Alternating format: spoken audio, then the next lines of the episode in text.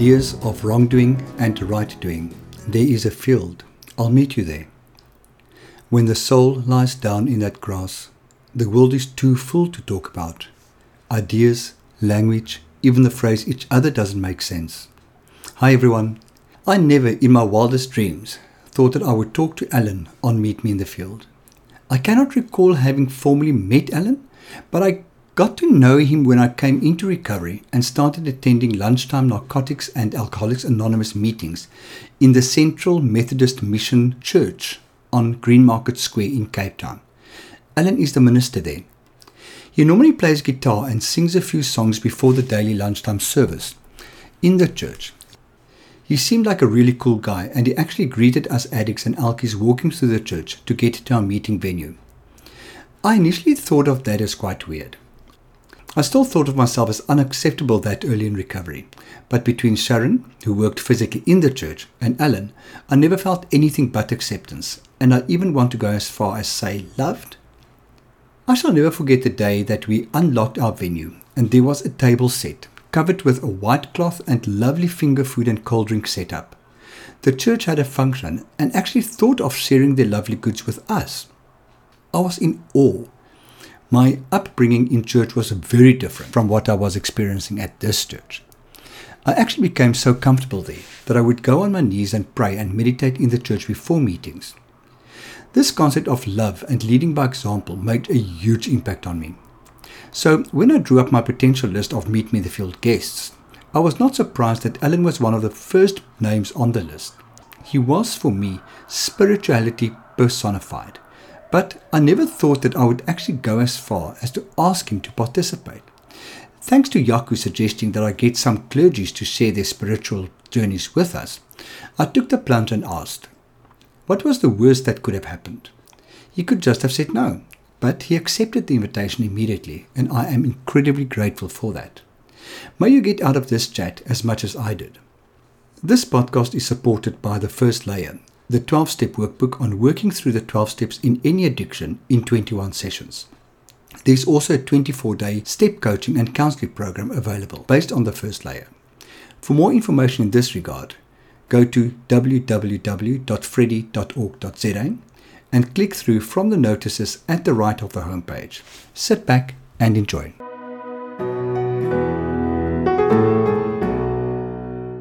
Alan, good afternoon. Good afternoon. How are you doing? Yeah, great. Um, I'm so, so happy to be here, number one, and so grateful for you to take this time. I saw when we tried to set the appointment, and you gave me the diary times. I thought, this man has no time in his diary, so for you to make an hour available is really something huge for me. What keeps you this busy? Really, I actually don't think I am too busy. Not? Um, no. I, I guess I guard my time and allocate my time. So you're familiar with the twelve steps. Um, John Wesley, who founded the Methodist Movement, had the twelve steps of the helper. And one of them was, don't just go to those who need you, go to those who need you most. Ah. And part of that is around just our time management. So it, I may come across like I'm busy, but I, I don't feel I'm very busy. I don't run from one thing to the next. You look very calm, I must say. So it's about organising our time and yeah. prioritising. And I guess I, I'm also dr- drawn towards the contemplative life. Okay. The quieter. So you're good at setting boundaries. You, you're good at saying this is, how did I say, deal with the, the important things, not with the urgent things. Mm. Oh, I wish I could learn that. I'm a people pleaser. I'm a codependent people pleaser. So I rush around trying to keep everybody happy, and eventually kind of stand and say, where am I in this? And then I feel selfish and guilty. and well, um, when I when I started the ministry, you know, on, on a Sunday after the service, people shake your hand and say, you know, thank you. And then some people would say, I must come and see you. So when I first, twenty odd years ago, I would then make a list of these people. And on Monday, my day off, I'd phone all of them and book oh, appointments. And it was more about my need to be needed than their need in actual fact. Yeah. And these days I'll say, I'd love to see you. You've got my number, give me a call. And, yeah. and the honesty is that ninety-nine percent of people never phone. I hear you. I hear you. So you are a Methodist reverend. Is that the correct term? Methodist minister, yeah. Methodist minister. How did that happen? Are you South African? Yes. And where did you grow up? I was born in Cape Town. Ah, you're a local boy. And not a lot of you around. Born in Cape Town, but grew up most of my life in Johannesburg. Okay. Where in Johannesburg was that? Um, northern suburbs of Johannesburg, and have been back here for ten years now. Okay. Actually come back to the community that I was born into, I guess.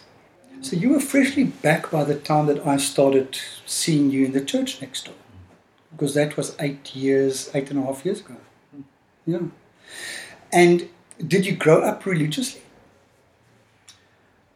That's not a word I would use, but to say that my dad is a minister. Okay. And so we were never, the important thing around, I think, our childhood was that we were never forced to go to church. So from the age that we could literally say no and look after ourselves at home, we didn't have to. Are you serious? Mm. That's interesting. So it's to force religion is is to is it's like forcing you to fall in love with someone. It's pretty much impossible. Yeah. However, I was intrigued by the stories. I never went to Sunday school much as a kid. That bored me to tears. But I did go uh, to the services where the adults were, because I was intrigued by the stories around Jesus. Okay. So it was a, a youthful fascination. Yeah, and the fascination has never, never stopped around. Again, I come back to the story of Jesus. So you use the word reverend or minister. The word that I would use for myself is storyteller, gospel okay. storyteller. That I see my primary function as a storyteller of the gospel. What's the gospel? The good news. And the, the like you'll, you have artists that work in oils or pastel or stone or clay. I work with a story and I try and mold other stories from that story. That's basically what I do. And the hope is that the stories that I tell connect the ancient story with people's everyday story. Yeah. That's fantastic. The hope. What did you study? Straight away after school, because of being a white South African, there was mm-hmm. conscription in the military, which I uh, refused to do. So that was at a time where I refused to go to the military, and at the same time as that, so there was an arrest that took place, and uh, uh, my trial started but was uh, abandoned because of the changes that were happening in the country.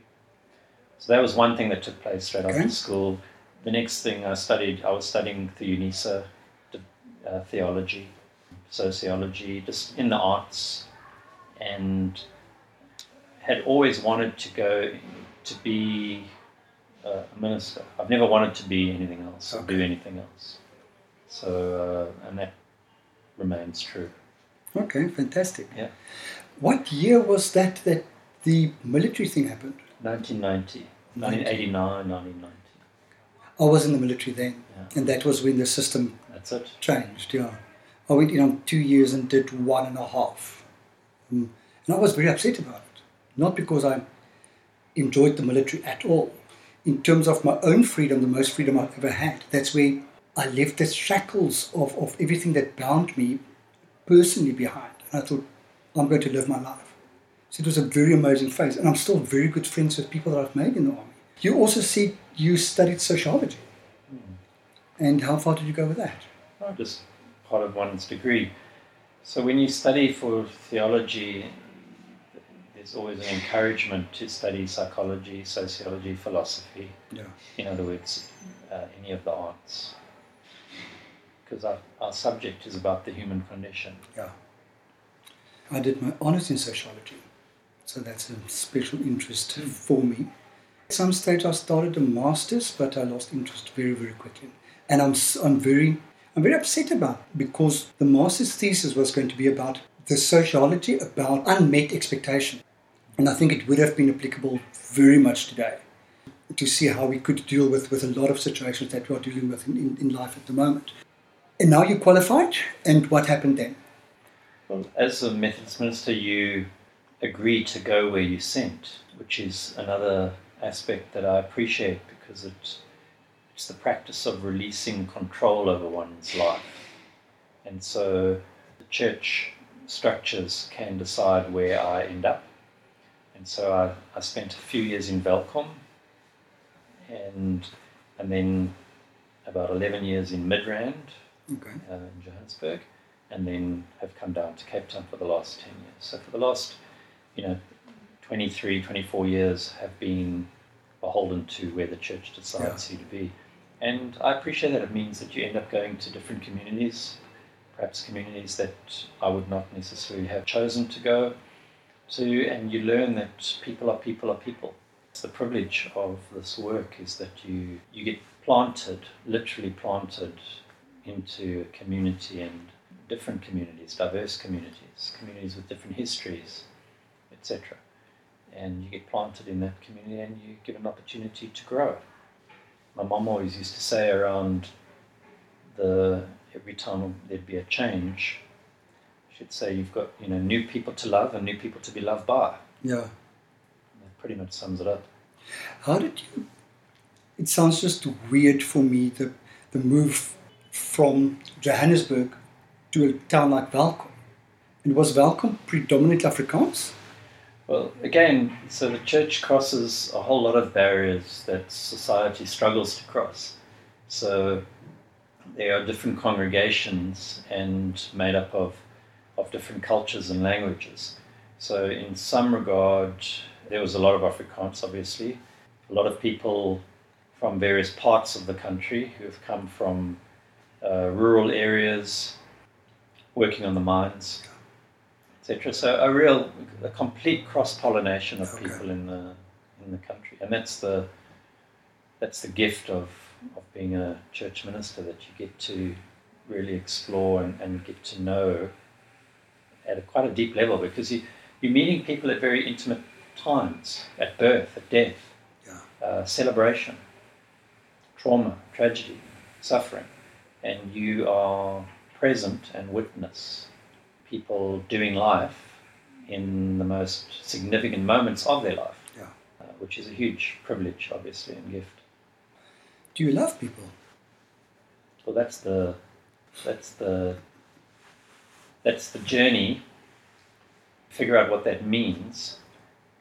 So I find I'll answer that question a number of ways. On one level, yes and no, and that's the exploration of what love. What does love mean? What do we mean by that? I'm not a I'm not a people person insofar as I, I find I'm an introvert, and so too many people drain me. But do I care for the well-being of, of people? Yes, certainly. And especially those people who for whom society does not care for. Okay. Society, it seems, is always shaped to favor some at the expense of others.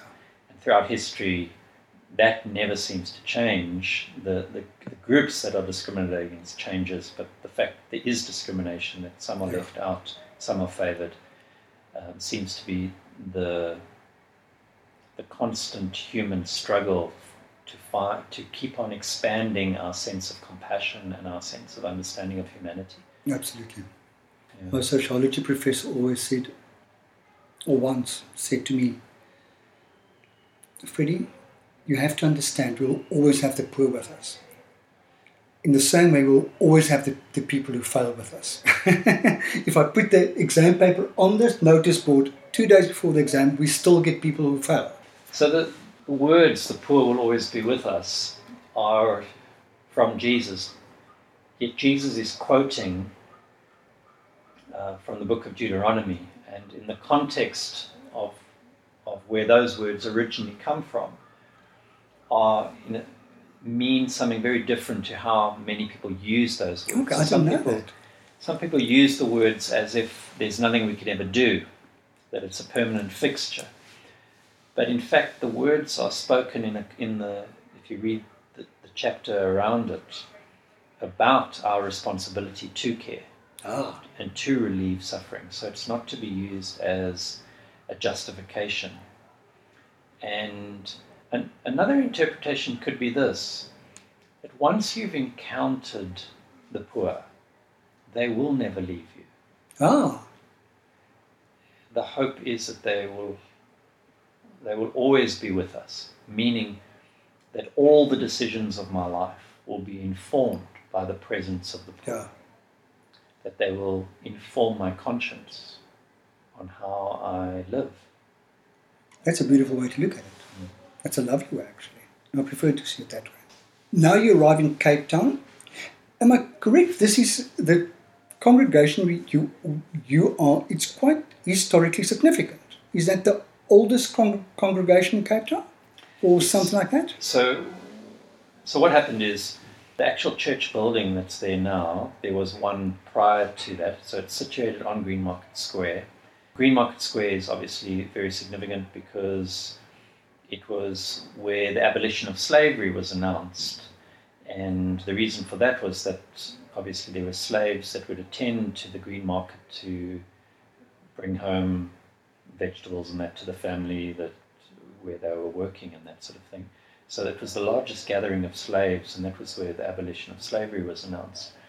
The significance of that congregation situated right there was that um, Reverend Shaw came in eighteen oh six, and he had actually written to Lord Charles Somerset for permission to come across from the U K here to be a missionary in the colony of the day.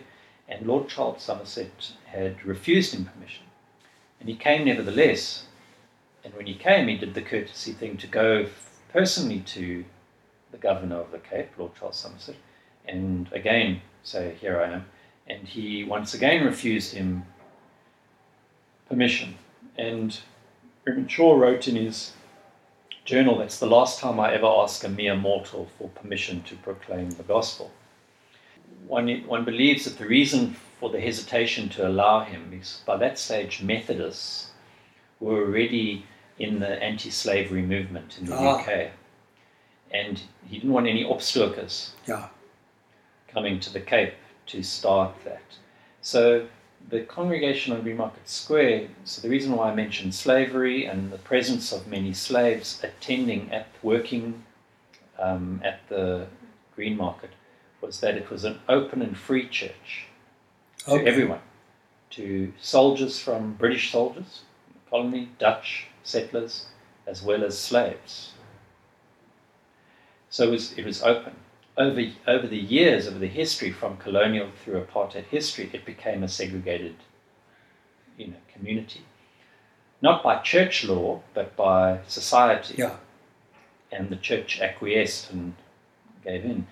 So one, not even one kilometre from Green Market Square is Buitenkant Street, and Beta in Afrikaans means outer. Yeah. And so from colonial Dutch days, the city was demarcated by roads. So, as you know, there's the sea and there's the mountain. Yeah. And what runs parallel left and right are Buitenkant and Buitenkrug yeah. Street. So Beta, that was the demarcation of the colonial city of Cape Town. I never knew that. So Beta, Buitenkrug Street, above Buitenkrug Street or outside, is Bo-Kaap. Yeah. Again, where you have people who were excluded because of the colour of their skin from Binner. Yeah. Same on the other side of Buitenkant Street, you have District six. So you yes. have Bo-Kaap and District six. They were both considered to be outer.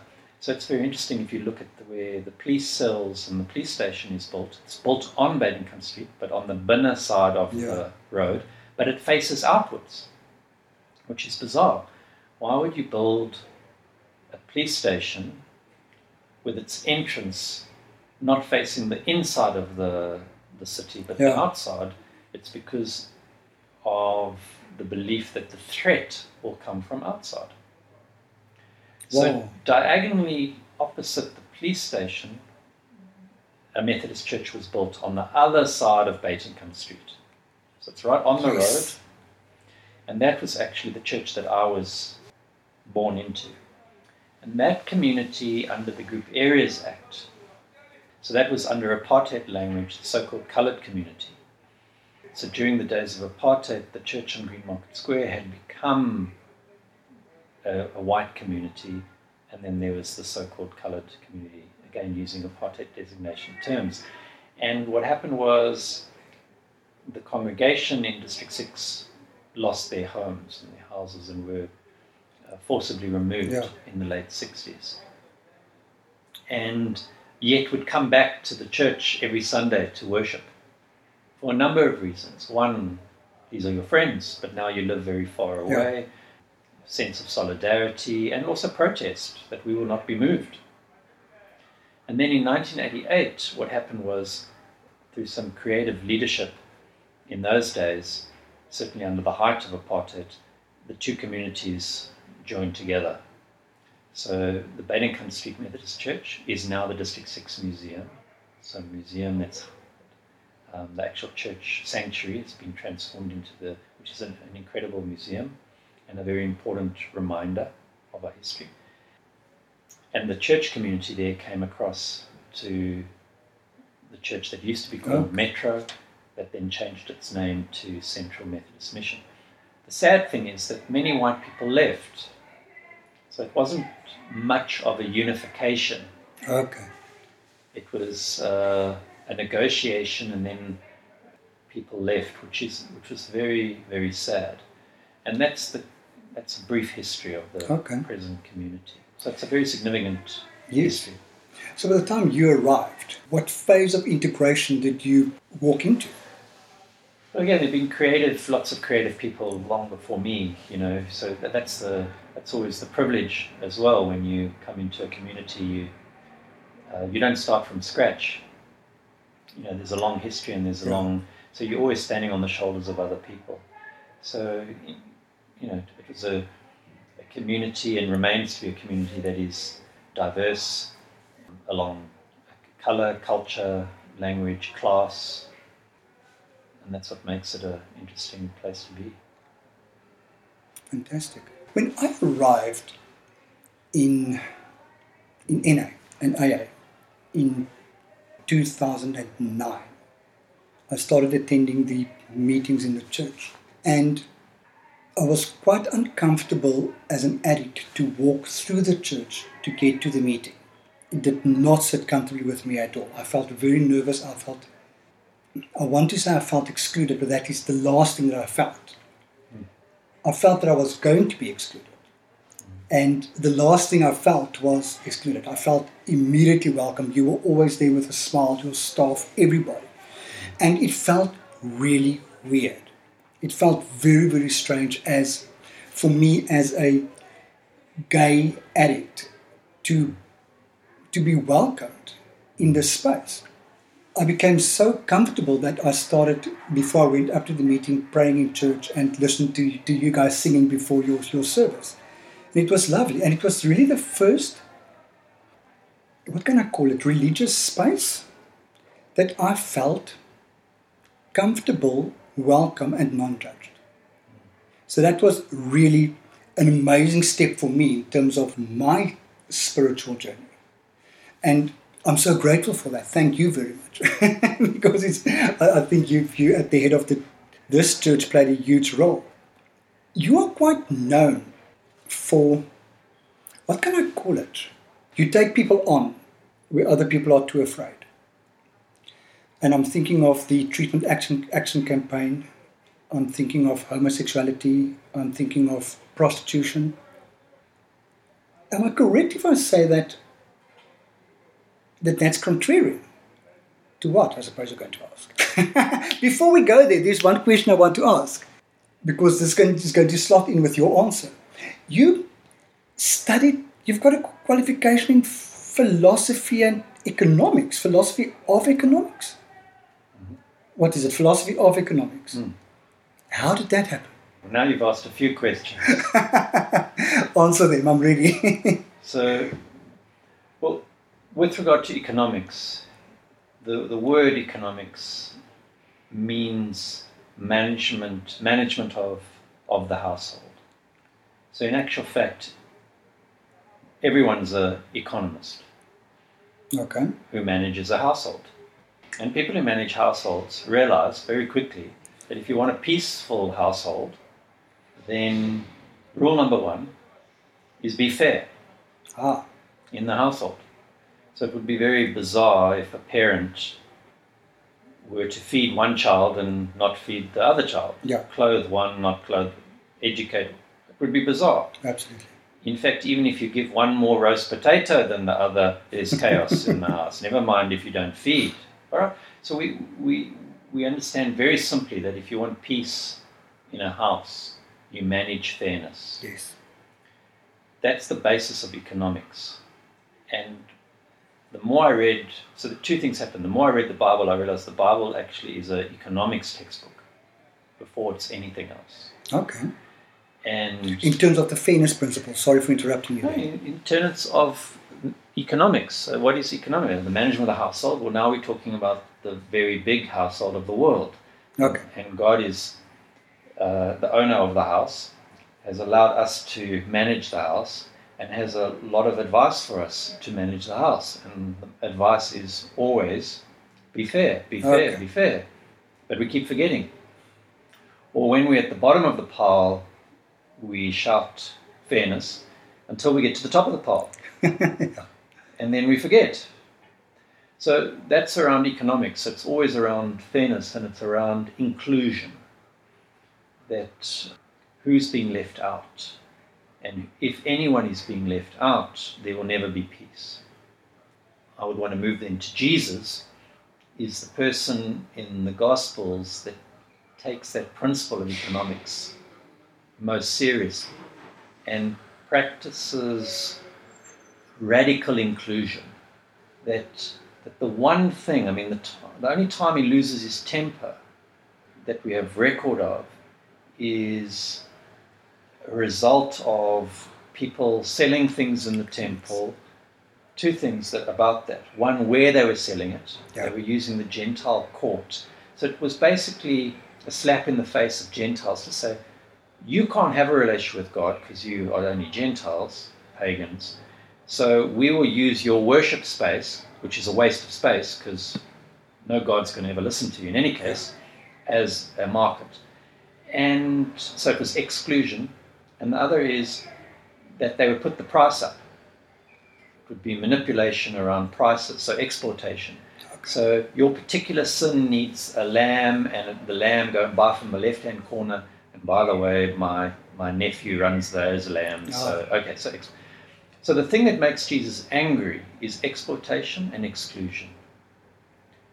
So if I'm a follower of Jesus, I need to ask myself this question: what makes me angry?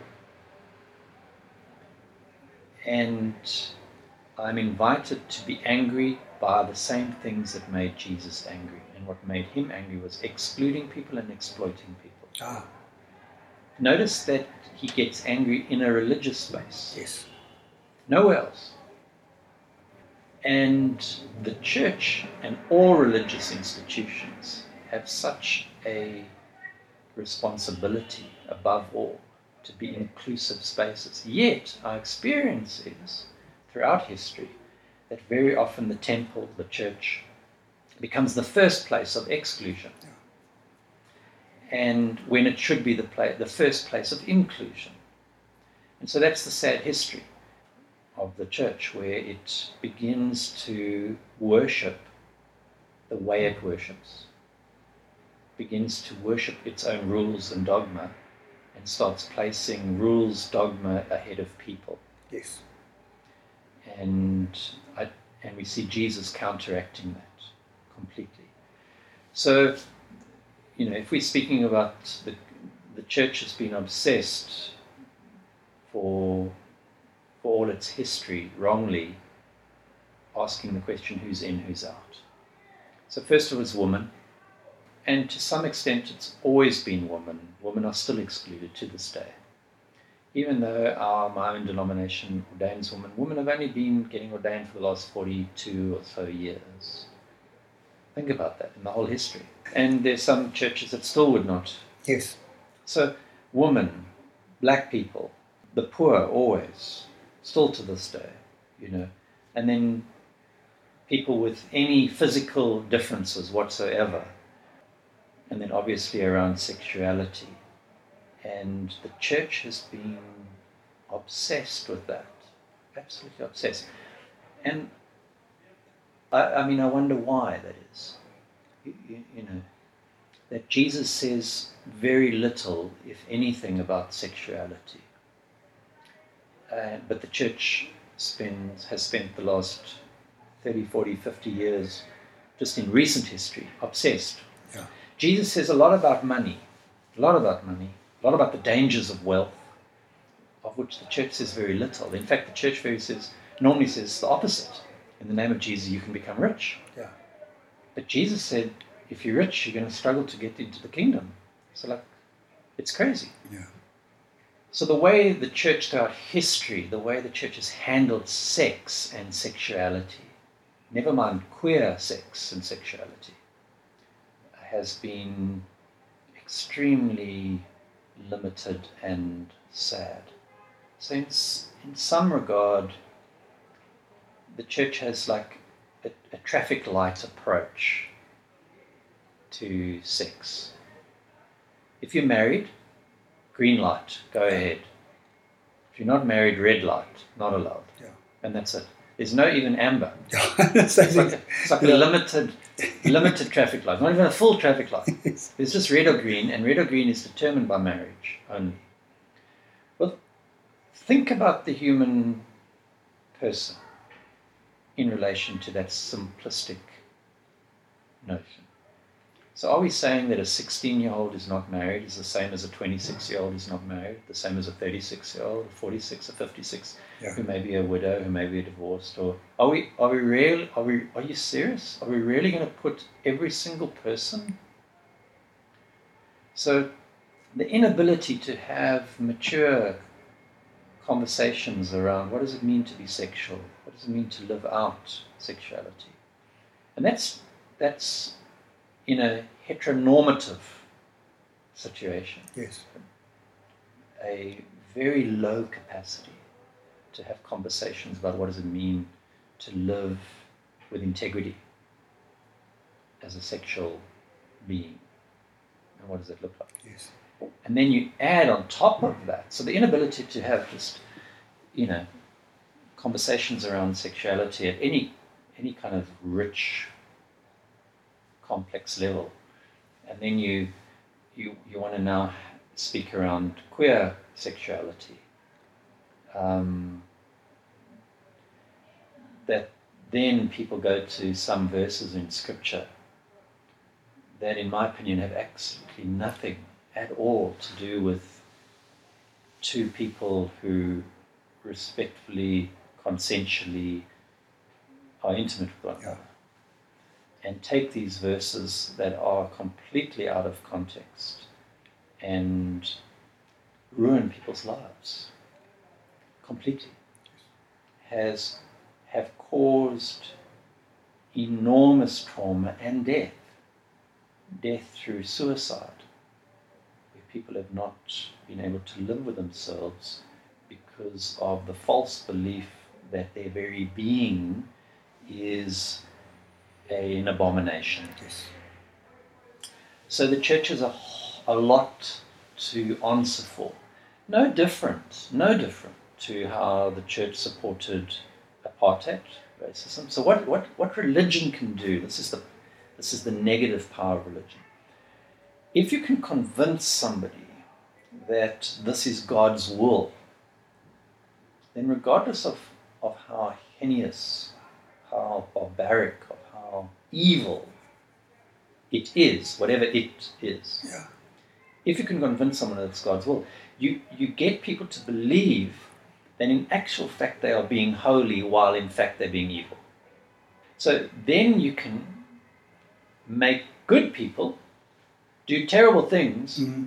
without wanting to be evil, without believing they're evil. Yeah. In fact, believing that they are good. And then there's no end to that evil, because it's perpetuated with a deep sense of doing good. Absolutely. Okay, so we've had that history in this country around uh, the color of one's skin, and it still continues. We've had that around gender, around patriarchy, and we have it in relation to sexuality. And now when you combine those, so if you happen to be black, a woman, Mm. Queer, you are dealing with a situation of extreme vulnerability. Yes. Extreme marginalization. To the point that to be a black lesbian in this country, your life absolutely is, is in danger. So then I asked the question, in response to that, what would Jesus say? What would Jesus do? And I believe that Jesus would use all of his influence and power that comes through his gender and um, would want to um, be very clear that the church is a place of welcome. And it's not a place of welcome on condition. This is not, and I want to, I want to be myself to be very clear on this. This is not a love the, love the sinner, hate the sin. To love someone is not a sin, regardless of who that person is. So when you have two adults who consensually, respectfully love each other, regardless of gender, that can never ever be sin, ever. Mm. So there, there's a transition. The, the church has hated the, the, the sin, in quotes, and the sinner. Then it moves to, no, love the sinner and hate the sin. And what I'm saying is this isn't a sinner because this isn't sin. Okay. At all. Yes. All right. So what the church should be doing is teaching all of us, straight and queer alike, on how to live out our sexuality. So that instead of being obsessed, who do we love and who do we touch and who do we kiss? And again, I'm always talking about consensual. Consensuality for me is the primary value yeah. of any sexual relationship, that is, would you like me to touch you? That, that's the, the basis. The church should be teaching those values, the values of consent, the values of respect, um, gentleness, pleasure. Those are the values that the church should be instilling in any and every sexual relationship. And when a couple, whoever they may be, would like to come before the community and before God as their spirituality leads them, to have that um, acknowledged and and blessed, then they should be free to do that. And clergy should be free to do that. Mm. At the moment, I am part of a denomination that does not give me the freedom so that I cannot actually get a license. Okay. And that is under debate at the moment, and I'm hoping that in the, the very near future that that will change, that in fact clergy will be able to honour their own conscience okay.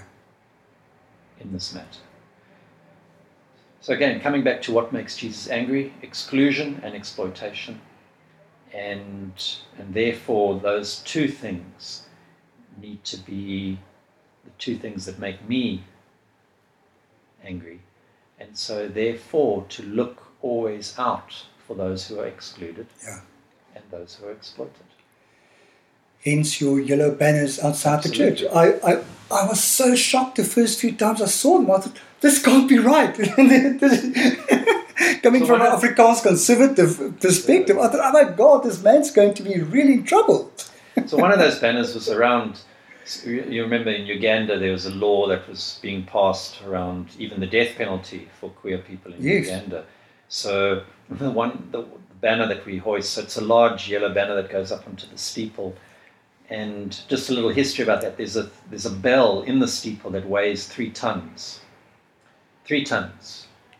That's and, amazing. Yeah, and it, the last time it was rung was in eighteen ninety-seven. Still there, in the bell tower. But the reason it was no longer rung was because when it when it would ring, it would shake the foundations of the oh, surrounding buildings. So it was a danger. So, which I love that.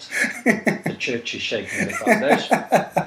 So we decided to, to raise a silent bell, namely the yellow banners that everyone can see from far and wide. And the banner was to the queers of Africa and uh, Uganda. So then, God loves you as you are. Yeah.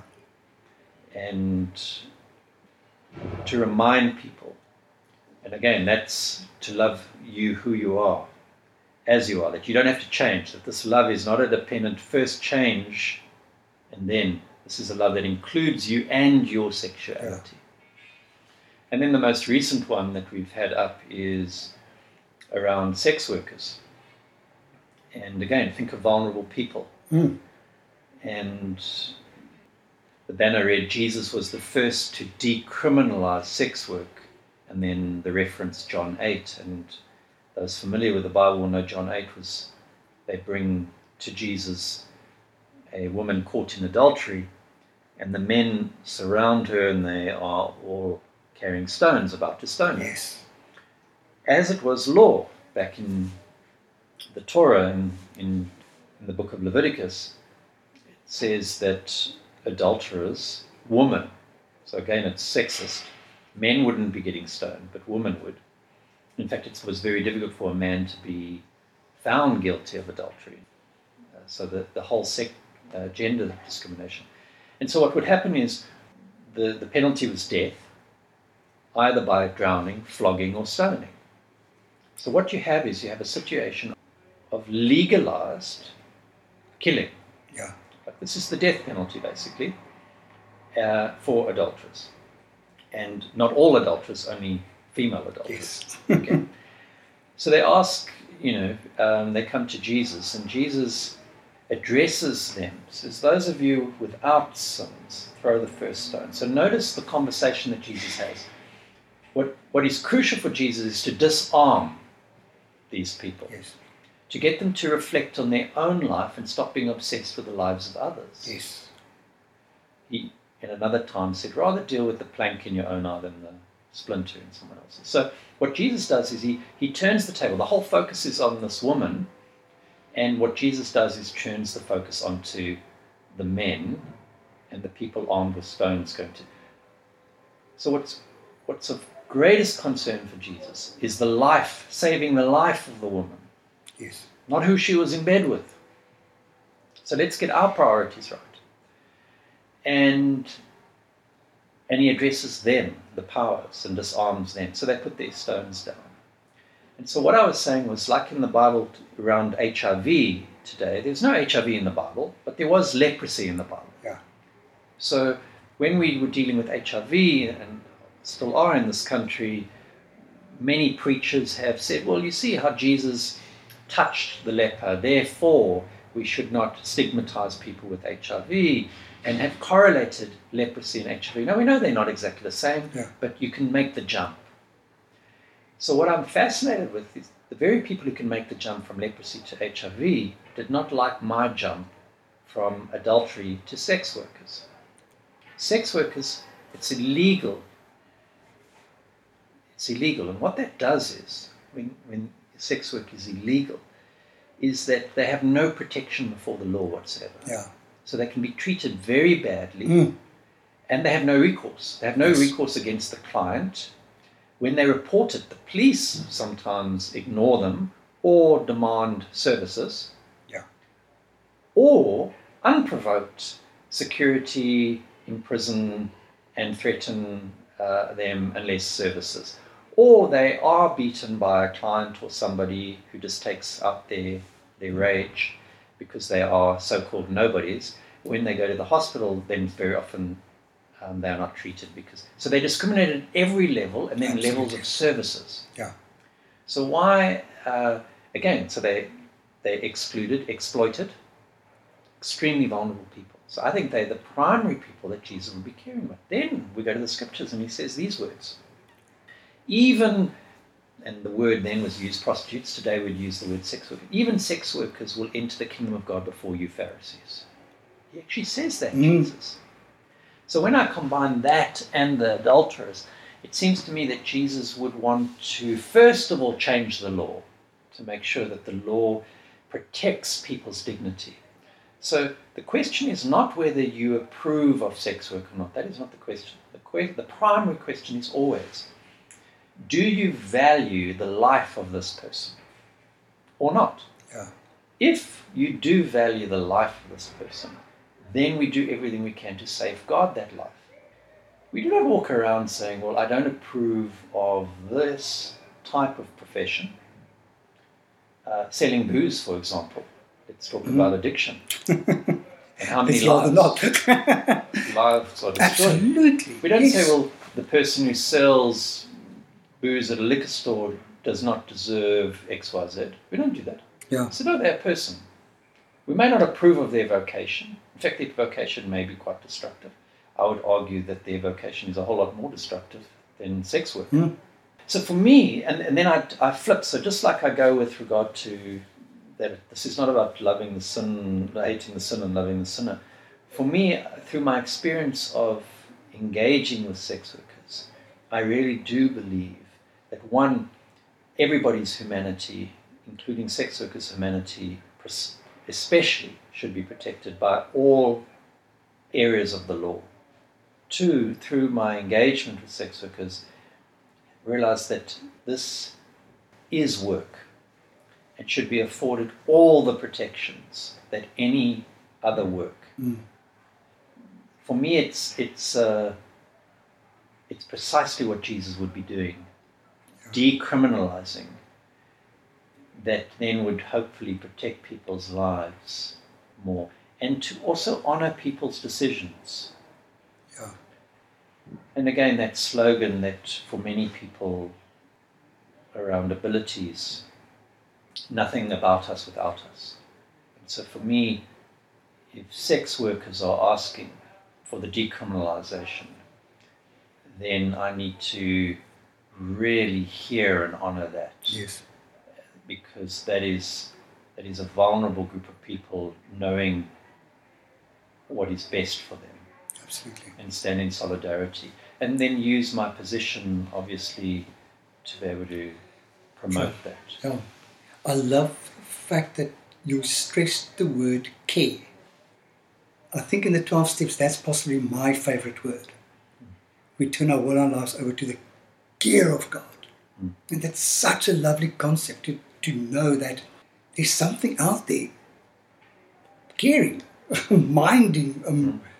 having a interest in whether I'm okay or not. And that's amazing. Last question. In terms of a spiritual journey, I know it's the journey that there's no destination. It's, it's not a destination. It's, it, it's, the, it's the journey that counts. In your position where you are now, how do you grow spiritually? So again, for me, it's about engaging with the story of Jesus. Okay, I keep coming back there. That that's the. Now, I also want to be clear on this, that they're, so they're artists, and they're different artists. Some use pencil, some use oils, some use this, different mediums. The the, the only thing that I'm skilled in are the, are the pencils of Jesus. That doesn't mean the aren't other artistic expressions. Yeah. I just do not know them. I'm not a good sculptor, I'm not a good potter, I'm not, but I can use with pencils. Yes. So Jesus are the pencils. So what am I saying? I'm saying that that to change the analogy, that if the divine is on top of the mountain, there are many paths up a mountain. There's no single path. Yes. There are many paths. So I'm against any form of fundamentalism. Okay. However, to say that Jesus is the way is not to say that he's the only path. What it is, my understanding is to say that whatever path we walk up the mountain, if we want to get to the top of the mountain, then we will have to walk in the way of truth, in the way of love, in the way of gentleness, in the way of generosity, in the way of justice, in the way of fairness. That's the way we will walk. Yes. If you walk in that way, regardless of the path that you take, you will reach. Cool. But sometimes we obsess about the path and the name of the path. So, Freddie, if you're not walking on my path, you're on the wrong path. Yes. You see? And I don't believe that. I think there are many paths by many different names. What's more important than the name of the path is how you walk on the path. And so the only way, so and then my analogy falls down because the divine is not on top of the mountain. As you walk up the mountain to the divine, you discover the divine is walking with you. Ah. Walking with you, walking behind you. Lovely. Uh, or So there's no place where the divine isn't, but for the sake of an analogy. Yes. So silence, in all major traditions, silence has been, is a crucial part. So meditation, contemplation, contemplative prayer, whatever language you want to, you know, yes. the different name, that's the thing. My experiences in the study of different faith expressions is that very often we it's the same practice under a different name. Yes. No different if you go overseas and suddenly you're meant to drive on the right-hand side of the road, or or someone comes here and we drive on the left-hand side of the road. It, they're different sides of the road, but what's the point? The point is to use the road as a means to... So what exactly. happens is religions are... Fi- no, your religion's wrong because mm. you're driving on the right-hand side of the road. No, your religion... I tell you what's wrong is if you in a country that drives on the left and you decide to drive on the right, that's wrong. Exactly. Yeah. Okay, that's harmful. Yes. For you and for others.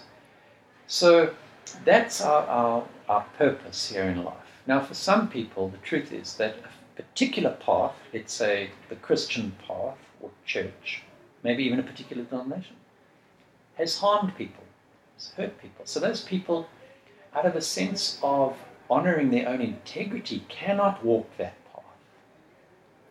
That does not mean they are going to damnation. That's yeah. nonsense. They walk a different path. And so it's not about the name of the path, the name of the religion, or of no religion. For some people, A A is their spiritual path. Yeah. It's how one walks, whether we're walking in love, in truth, in justice. And if to the extent that anything in a, anything or anyone enables you to walk lovingly, go for it. Absolutely. And to the extent that anything moves you to be exclusive or exploitative, then rather stop. I love the word you used earlier.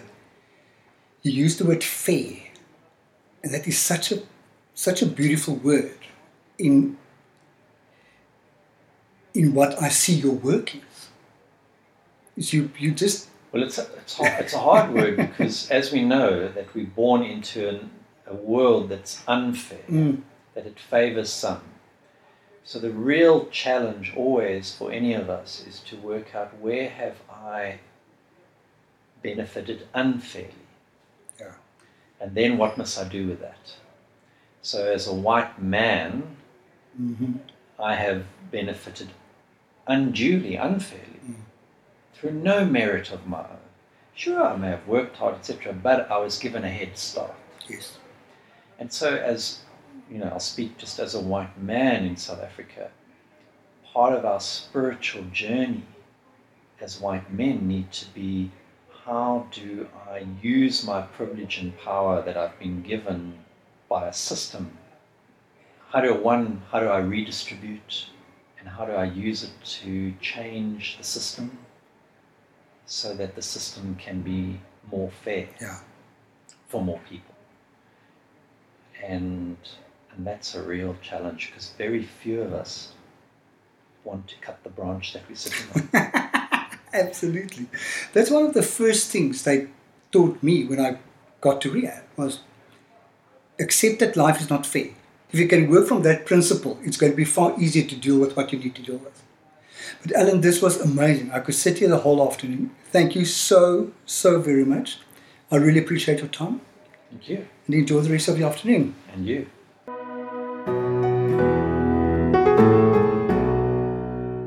I was quite nervous about this interview, but I'm beyond happy that Alan agreed to chat to us.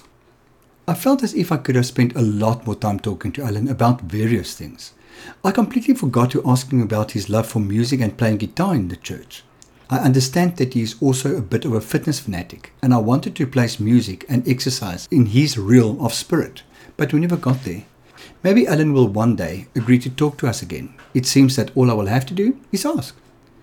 If you want to know more about what I do, please feel free to connect with me on my website, which is w w w dot freddy dot org dot z a, or find me on Facebook at w w w dot facebook dot com forward slash freddy.org.za forward slash, or on Twitter at, at RensburgFreddy. Remember that Freddy is always spelled with an I E at the end. I want to thank you for listening. Be safe.